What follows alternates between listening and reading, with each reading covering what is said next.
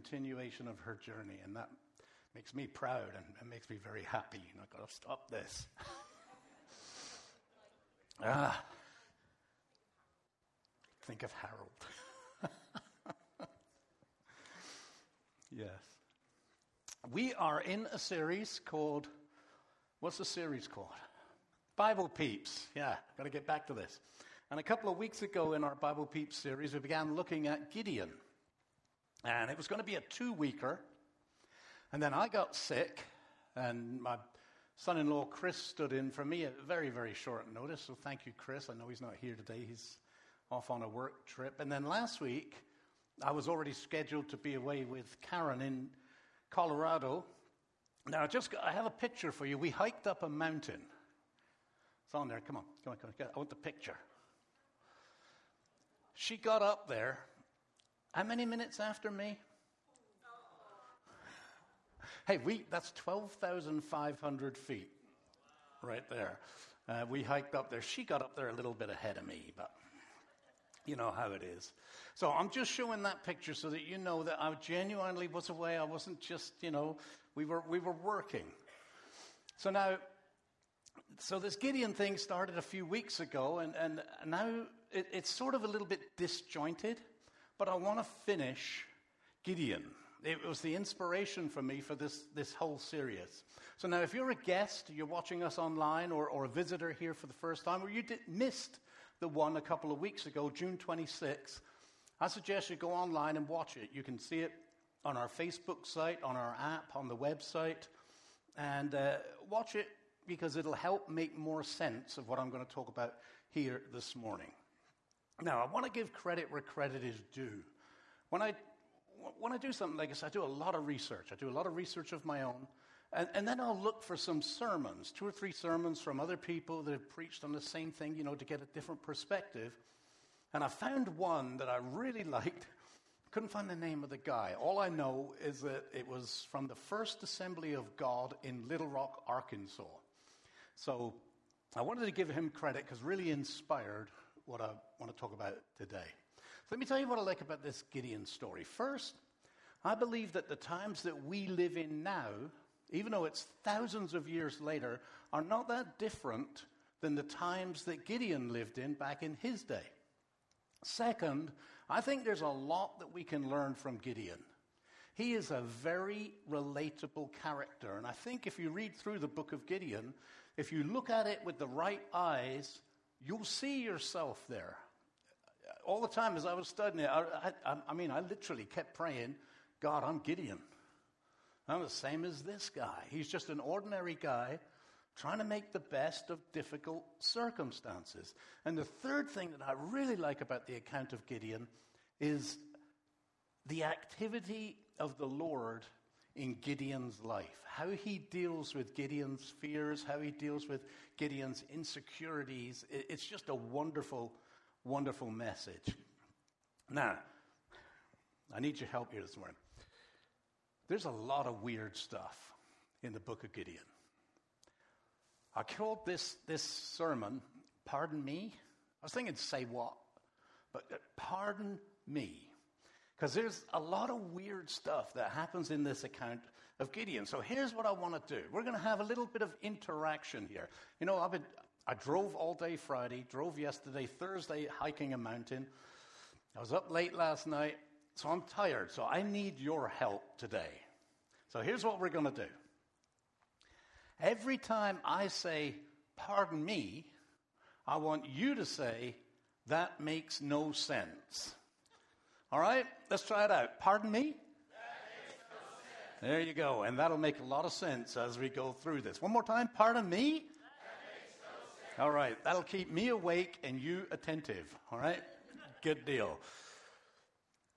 Now, as, as the case has been many times in this series, uh, this, this whole story is Judges chapter 6, 7, 8, three chapters. So we can't read three chapters here this morning. So I'm going to dive in and out of the scripture and kind of summarize the story. And I'm going to be up front with I'm going to cherry pick the bits that fit what we're going to talk about. And I'm going to trust that you will go away later and read Judges 6, 7, and 8. Now, a couple of weeks ago, just to give you a big picture, I talked about how the Judges was a very difficult time in Israel's history. It's very dark. And if you read the whole book, it starts off dark and it just doesn't get any better. It is not what I would call a fun read, it's an interesting read. There's a lot of unfaithfulness, there's a lot of apostasy, apostasy. And as the people of Israel move further and further from the Lord, the darker and darker things get because you're moving further away from the light, right? Uh, do I sound good? I sound like I've got a feedback up here. Sorry. It might just be the Holy Spirit.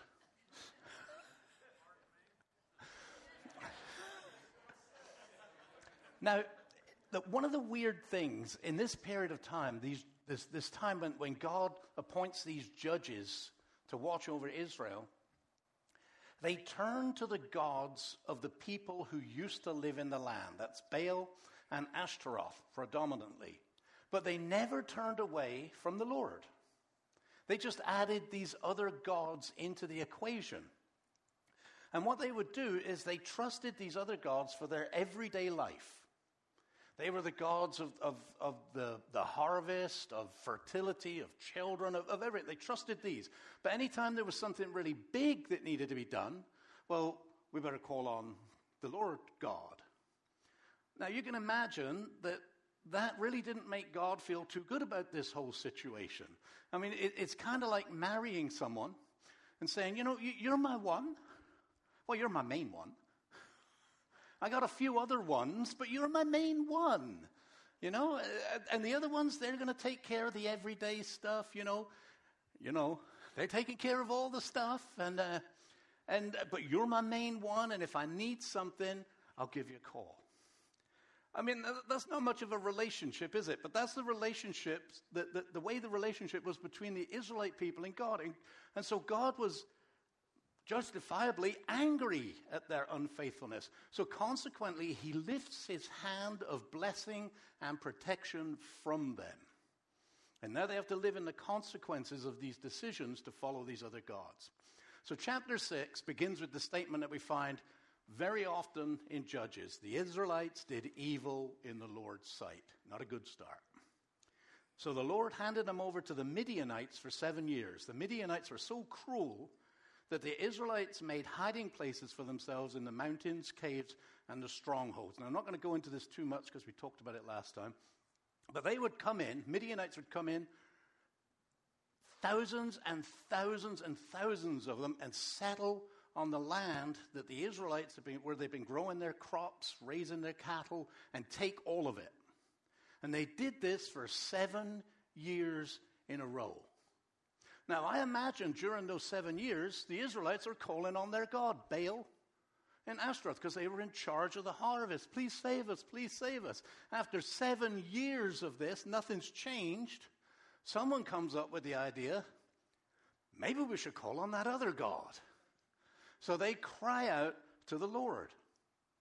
The Lord sends them a prophet and tells them, Here's why you're in this condition, folks. You've been worshiping these other gods. I'm mad at you. You're living in the consequences of your decision to live this way. But then God shows them mercy. They are his people, after all. And enter Gideon into the story. And it says in, in chapter 6, verse 11 and 12, says, Then the angel of the Lord came and sat beneath the great tree at Ophrah. Ophrah. Don't want to give Oprah any credit she doesn't deserve which belonged to Joash the, of the clan of Abiezer. Gideon, son of Joash, was threshing wheat at the bottom of a winepress to hide the grain from the Midianites. The angel of the Lord appeared to him and said, Mighty hero, the Lord is with you. Pardon me. Pardon me. It doesn't, does it? It makes no sense. First off, why is this angel calling Gideon a mighty hero? I'm just going to call it, he's acting like a wimp. He's acting like a coward. He's threshing grain in a wine press. Now, let me tell you how stupid that is. Because it is. It's, it's like the worst case scenario. When you thresh wheat, What you do is, is you get a specially made stick and you beat the wheat so that the, the, the leaves and the, and the straw separates from the kernel. But they're all still in there. So once you've beaten it, you get a big scoop thing and you throw it up in the air, and the wind blows the lighter chaff away, and the kernels come down. And you just keep doing that until all the rubbish is gone and you've got the kernels of wheat. So you do it in a big, wide, open space where there's a wind. A wine press, on the other hand, is a, is a narrow, it'd be like a tunnel dug down into the ground. When you stomp the, the, the grapes, you want the juice to go into the wine press. You don't want any wild yeast to get into your wine because it will change the flavor and the kind of wine. So you're, you're keeping it in an enclosed place to correct it, to, to keep it good. So you've got one thing that you do outside, and you've got one thing that you do in an enclosed place. So Gideon's in the bottom of the wine press threshing wheat. It must have looked so strange. If somebody's walking by, they can't see him. All they can see every so often is a puff of wheat coming up. It blows off and it goes back in, and he's covered in this stuff. Can you imagine the allergies? He's down there, he's got wheat all over him, he's sneezing and he's coughing and it's getting in his lungs. And then the angel comes along, says, Hey, mighty warrior, the Lord is with you. Now, I don't think that Gideon at that point was feeling much like a mighty warrior. I think he was probably feeling more like a coward. He's, he's threshing grain in a wine press.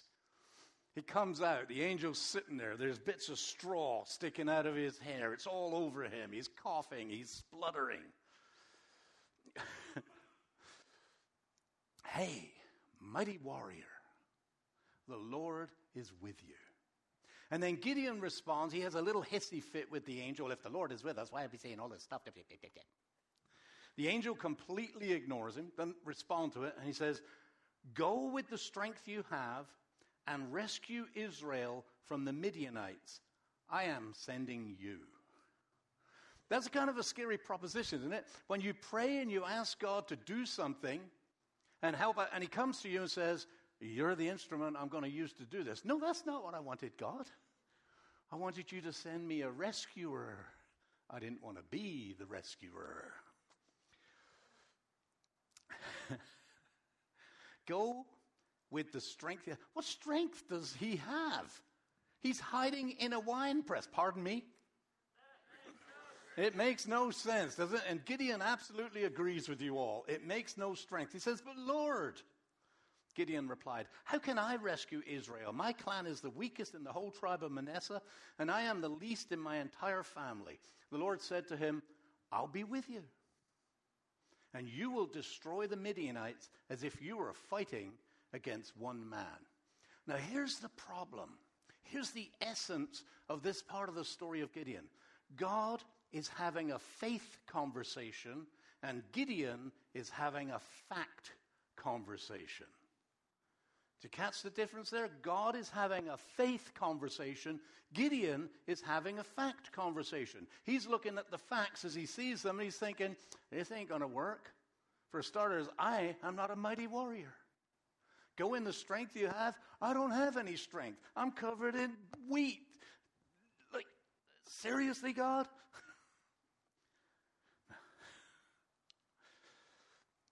Here's the problem. One of the most difficult things about faith and living in faith and, and living out our faith is that very often, most often, it makes no sense. It makes no human logical sense. Faith defies the facts because the Lord is not limited by the facts as we see them. He sees all. We see what we see right now. He sees Gideon, who Gideon is going to be. Hey, mighty warrior, because we know the end of the story, right? Right at this point, Gideon's just a farmer covered in wheat. What do you mean, mighty warrior? God sees the potential we see the limitations. How often do we miss out on experiencing the Lord's best for us because we limit our faith walk to the facts as we see them? I'm trapped by these facts, God, because they are rock solid, real. God says, I'm not interested in your facts. I'm bigger than your facts. Are you willing to trust me? So Gideon feels like a, a, a, wimpy coward. The Lord sees a mighty warrior. Gideon feels weak because he is weak. The Lord tells him, You've got all the strength you need to accomplish what I want to accomplish through you. Now, just think about that for a second. Whatever God might be doing in your life, whatever God might be leading you through in your life, whatever struggle you might be going through, God has already given you all the strength that you need to deal with that problem through His power in your life. It is already there. Go in the strength you have. Because I am with you and I will be your strength. To live in faith means that, that we step out in obedience in the conditions and under the circumstances we are in when God tells us to do it. You see, so often what we want to do is, is, God tells us to take a step of faith. We want to have everything in place so that if we take that step, it's no longer a step of faith. We want all the conditions to be right, and then maybe I'll take this step that you've called me to take, God. But we wait for everything to be right, so no faith is required. But that's not what God wants. He says, I want you to go in your strength right now, before you're ready, before the conditions are right. I will be with you. I will be your strength. Do you have the guts to step out? At this point, Gideon doesn't have the guts to step out.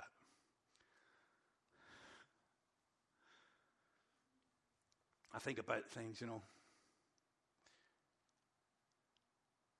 It's always the big three, isn't it? Your time, your talents, and your treasures. And I'll start being obedient with my finances, God, when I've got more money than I know what to do with. I'll start being obedient with my time, God, when I have more time than I need. I'll start being obedient with my talents, God, when I'm so good at doing whatever you want me to do. I don't need to do any work, it's already there.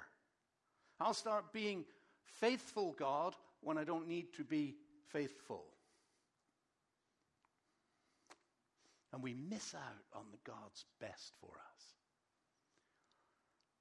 So Gideon, at this stage, he's got no faith, but he does have facts. My family's so weak. I'm the weakest in my family. My family's the weakest in our clan. Our clan's the weakest in our tribe. Why me? So Gideon asks for a sign. If this is really the Lord, he says, I, I want to know that you're the Lord. He says, I'm going to go and make an offering.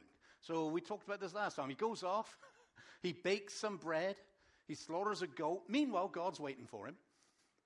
He goes off and he prepares it, he brings it, and the angel of the Lord or the Lord, it, it, it could be either, touches it with his staff and woof, it all goes up in smoke. Suddenly, Gideon believes. It's like, ooh, this is God. This is, this is serious. And his faith begins to grow. So now the Lord tests Gideon. He tells Gideon to go pull down his father's altar to Baal. And right next to the altar to Baal is a, an Ashtaroth pole, a big pole. And he says, I want, you to, I want you to wreck your dad's altar to Baal. I want you to build a new altar out of that stuff to the living God. I want you to take that, that Ashtaroth pole, cut it down, chop it up, go get one of your dad's best bulls, Bring it back here, slaughter it, and sacrifice it as an offering to me, and do it right here on the top of the hill where they worship Baal. Gideon does it. He obeys, but he does it at night. When no one can see him. He calls some of his servants around. He does a sneaky, cuts it down. He does the right thing, but he does it at night. So he's still acting a little bit cowardly, but we're making progress, right? He does it. Next morning, the people go up there. They see Baal's altar is gone, the Ashtoreth pole is gone, and in their minds, these gods are already mad at us. Look what's happening every seven years, every year. Now they're going to be even madder. Who did this? And someone says, It was Gideon. So they make a plan to kill Gideon. Now, I'm not going to get into all the details, but Gideon's dad stands up for him and says, Well, if Baal's really God, let him deal with Gideon. We don't have to deal with Gideon. And they don't kill Gideon. So this is a sign to Gideon now God really is in this.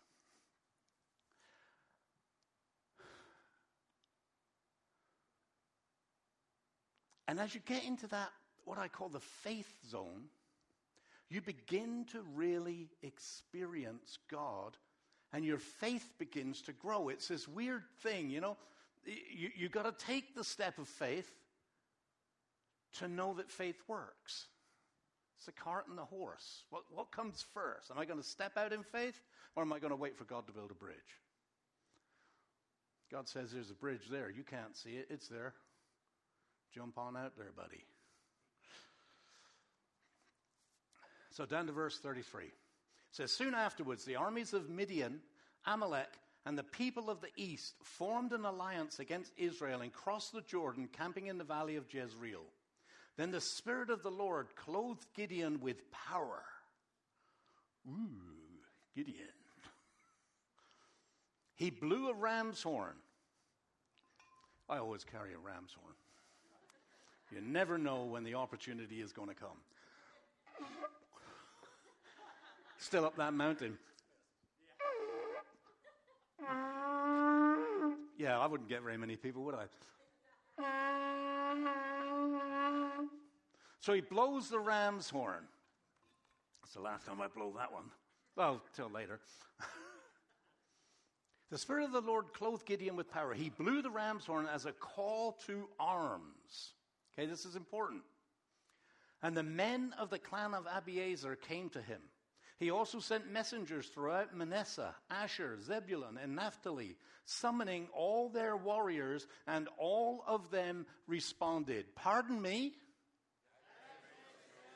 It doesn't make any sense. The people that were just about to kill Gideon, now he blows the horn. Instead of just the Midianites, you've got all of these other armies have joined in and they're all coming in to attack Israel. They come in in camp, and instead of running and hiding as they've done, he blows the horn, and all of these warriors start responding to Gideon.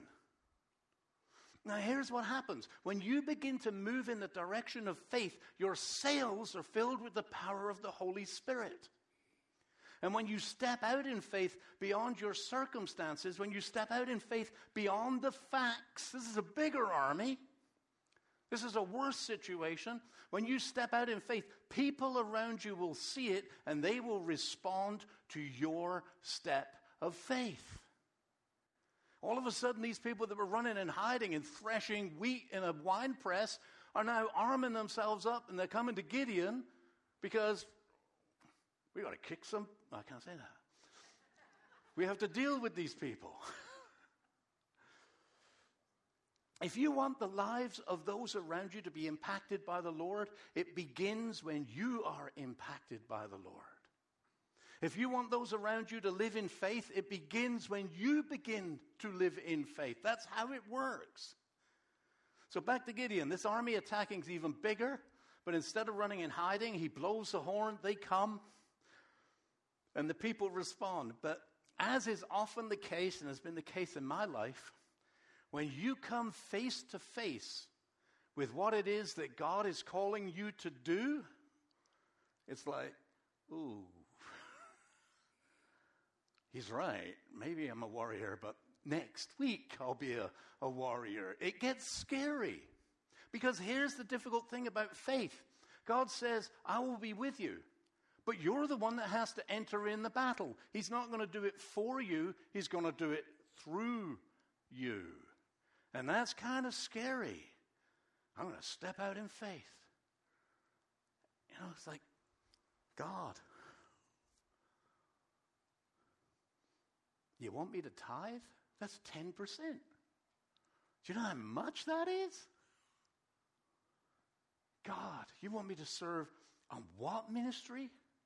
Do you realize how much time and how much commitment that's going to require? You want me to teach? Do you realize how spiritually immature I am, God? I want to be faithful to you, God, but uh, pardon me? It makes no sense. It's God, I need another sign. I want to be faithful to you, but I'm looking at me and I'm looking at what you've called me to do, and I believe you've called me to do it, but I'm a little bit scared and I need another sign. And this is a situation that Gideon's in. He says, Okay, God, I, I think it's you. I've called the army in. I, I need a sign. And we all know about the fleeces. He takes a fleece out and he puts it out overnight. He says, God, if I wake up in the morning and the ground is wet and the fleece is dry, I know that's you. He gets up in the morning, the ground's wet, the fleece is dry. God's with me, but God, can we do it one more time?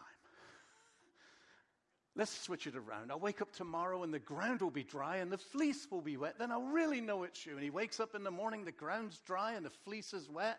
And, and Gideon, yeah, this, this, this is God. I'm starting to believe that this is God. I know God wants to work through me. I'm really scared. Here's the thing with God God's not put off by your fear, and God is not put off by your reluctance either. You know, sometimes we think that, that if we don't act immediately in faith, God is going to get angry at us. But I think that God looks at his faithful ones and he does what we need to be encouraged in order to do what he's called us to do. He wants to encourage, he's not there for us to fail. Let me give you a task that's going to be so bad, there's absolutely no way. He wants us to succeed, He wants us to trust in Him. So He's doing this for Gideon. He's patient. But now we get some really, pardon me. yeah, it gets really. So he gives Gideon the side he needs. The enemy army numbers 135,000 warriors. Gideon musters an army of 32,000 warriors. That's more than four to one in the enemy's favor. That's pretty bad odds, right? I mean, you're getting into a fight, you don't want to be fighting four people. And they got all the food. You got nothing. And the Lord says to Gideon, You got too many soldiers. That's like, pardon me? It's like God coming to you and saying, You got too much money to fix your financial situation. You should give some away. That makes no sense, God. So God says to Gideon, I want you to know that this is me doing this. I want you to have no doubt about whose strength we're doing this in. So go to your, your soldiers, your 32,000 men, and say to them, anybody who's scared, can go home. 22,000 of them leave. now Gideon's got an army of 10,000, and I'm think he's thinking, oh, this ain't going good. now we're at 13.5 to 1. It's not going good. And then God says, that's still a little bit too many, Gideon. Get the guys to go down to the river and get a drink. And we're going to sort them into two groups. We're going to sort them into the group of the men that kneel down to get a drink and the ones that scoop the water up and lap it. 9,700 of them kneel down. 300 of them scoop. So I'm imagining Gideon's thinking, 9,700 is all I got now. And God says, send the 9,700 home. All we need is a 300. And it, you know, Gideon's thinking this is going from bad to worse. You know, I was a little bit scared. Now I'm very scared. And God just keeps moving the target here. It's getting harder and harder to hit. Now we had a ratio of 450 to 1. Pardon me? It does not, does it? If you're a Gideon right now, how do you feel? Terrified's a good word. Scared.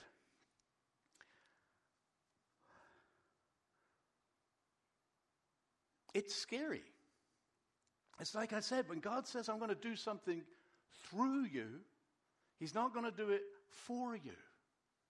And He's going to do it in such a manner that when it's all over, there's no room for you to say, Look what I did. Because everybody knows you couldn't do that. There's no possible way at a ratio of 450 to 1 that you're going to win this battle. It just ain't going to happen. So God, gets weirder. So God tells Gideon, He says, if you're scared, because He knows Gideon, take your servant and go down into the enemy camp, and you're going to be encouraged. Pardon me? It makes no sense. The guy who was so afraid that he's threshing wheat in the wine press is now going to walk on down the hill into the enemy camp. So he goes down there with his servant, and uh, he hears these two people, just happens to hear these two people talking about a dream. And the one guy says, A loaf of bread came down the hill and knocked the tent over. And the other guy says, Oh no, that can only mean one thing Gideon and the Israelites are going to whoop our behinds. Now, how do you get that interpretation out of a dream about a loaf of bread? I mean, seriously. So Gideon goes down there. Yeah, a loaf of bread came down, knocked over. Yeah, that's the Israelites. They're going to whoop us. Gideon is all encouraged. He gets it. This is a sign. This is a sign. God told me to come down here. I'll be encouraged. Even they think we're going to beat them. This is good news. And he bows down and he worships the Lord. And that's the natural response, isn't it? When we're so scared and we don't know what to do, and God does something in us and through us and to us, and we see Him in action, our only response is, Wow, God. So he bows down and he worships the Lord, and the Lord gives him a plan. He goes back to the 300, divides them into three groups, and he says to each one, Get a horn, a bowl, and a candle. We're going to attack the enemy. Oh.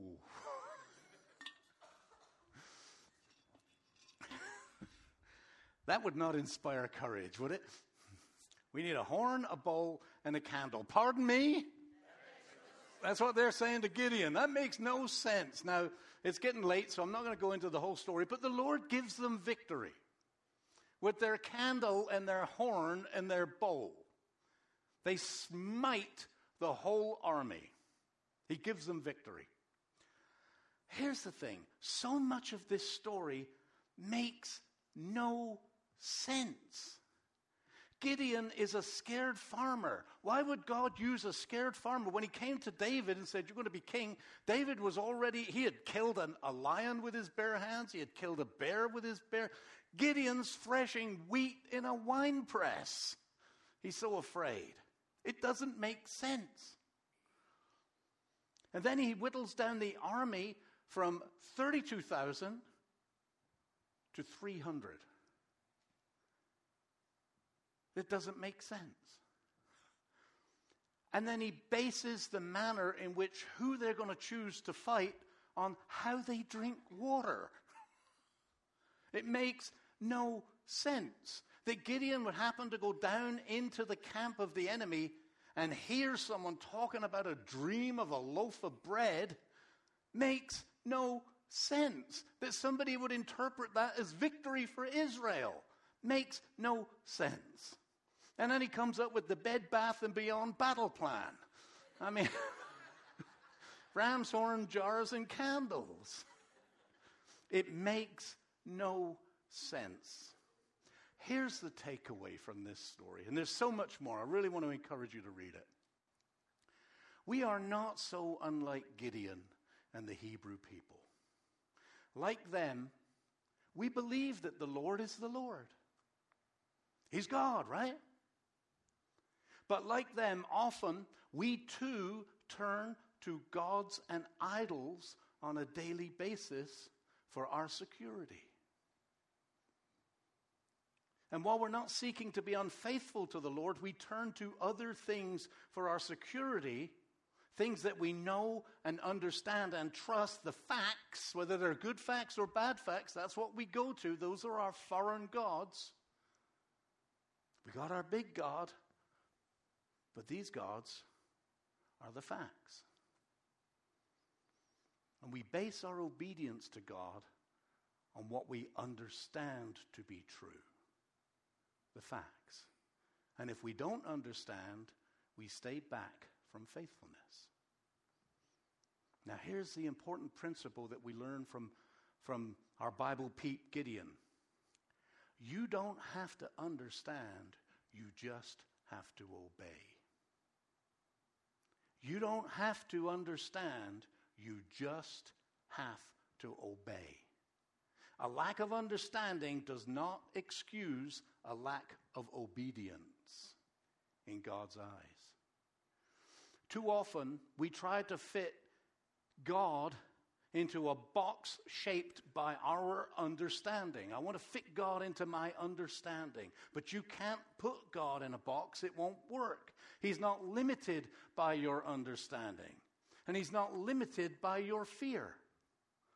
The only thing that limits God's power in your life is your disobedience to obey Him.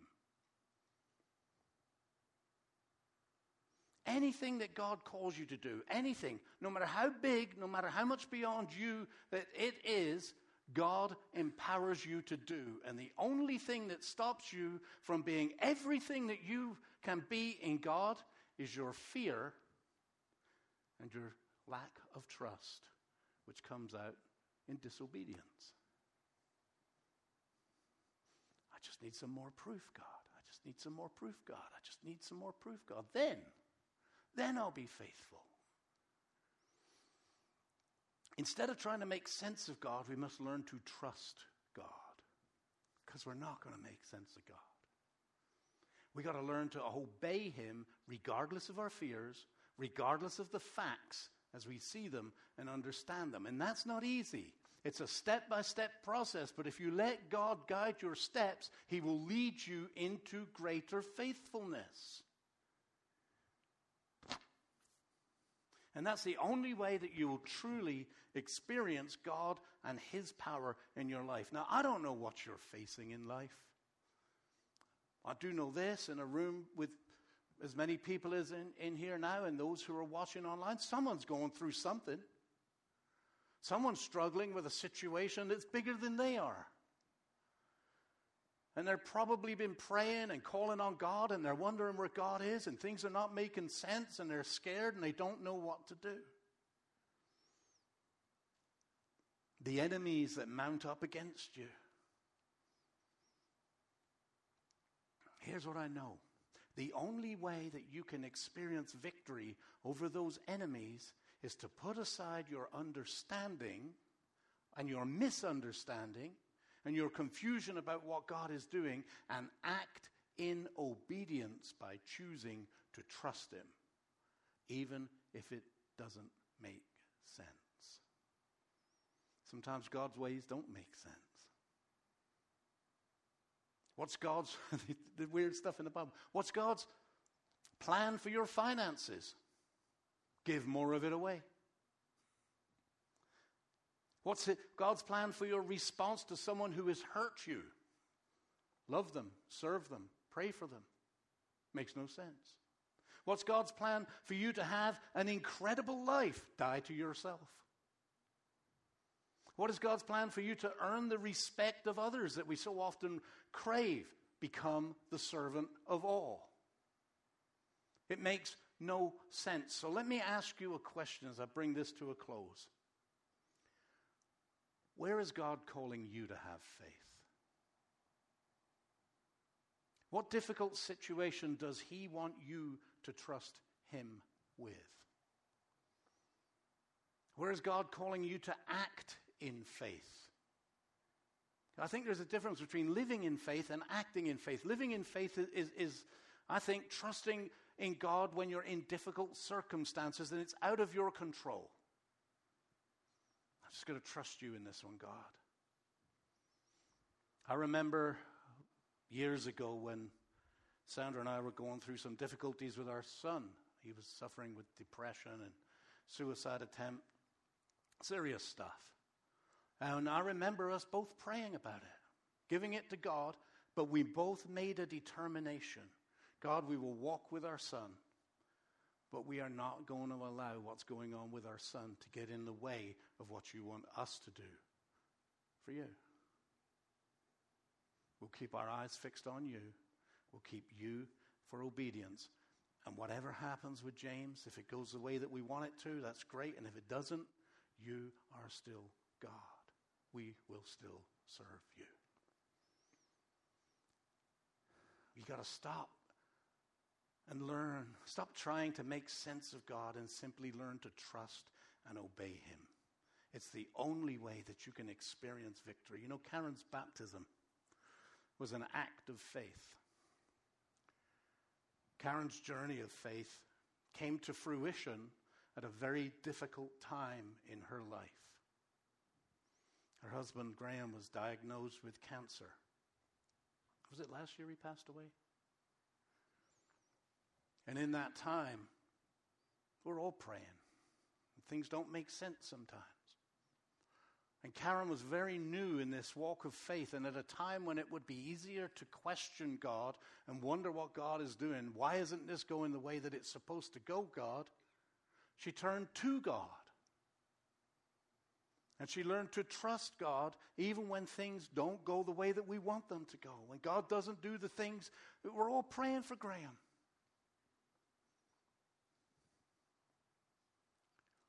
But instead of getting angry at God, she decided to trust God,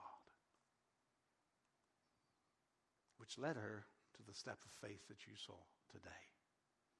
The lesson here is that we must learn to trust God and live in obedience even when it doesn't make sense and we don't understand.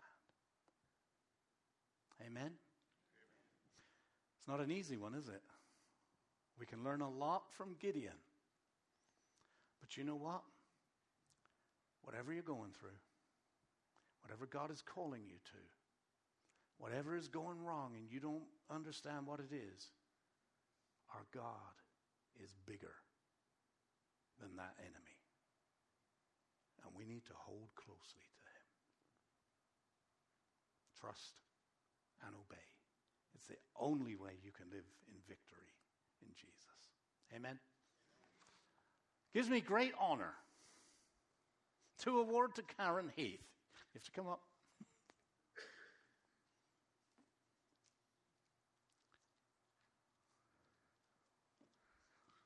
This certificate of baptism, proof that your name is written in the Lamb's book of life, because I signed it right there. Father, I thank you for Karen. I thank you for my sister in Christ and my sister here. And I pray your blessing upon her, Father. Strengthen her every step of the way. I pray that you would do this in, in us and every person in here, Father, that you would make us a light, a bastion of strength, that we would be people of faith who would live in such a way that all of us around us would look to us and say, I don't know what you got, but I want what you have. Lord, pour out your blessing upon us and give us courage when we are afraid. Be patient with us and lead us. In Jesus' name, amen. amen. Mr. Leal, sir. The ushers up front. And as they're walking up, I want to remind you that there's three envelopes in front of your chairs. The first one's a communication card. And uh, if this is your first time visiting us, thank you for being here. We actually have a just a token of our appreciation and just remember us, we actually have a Lakeway mug. And I know the Edmonstons, you can't have any more. They have like a six of these or 12 of these in their cabinets, but no more for you guys. But for those that are new, uh, we have a mug for you. And then again, prayer request cards. Fill them out, and as the ushers uh, pass the, uh, the uh, bags around, you could drop off your prayer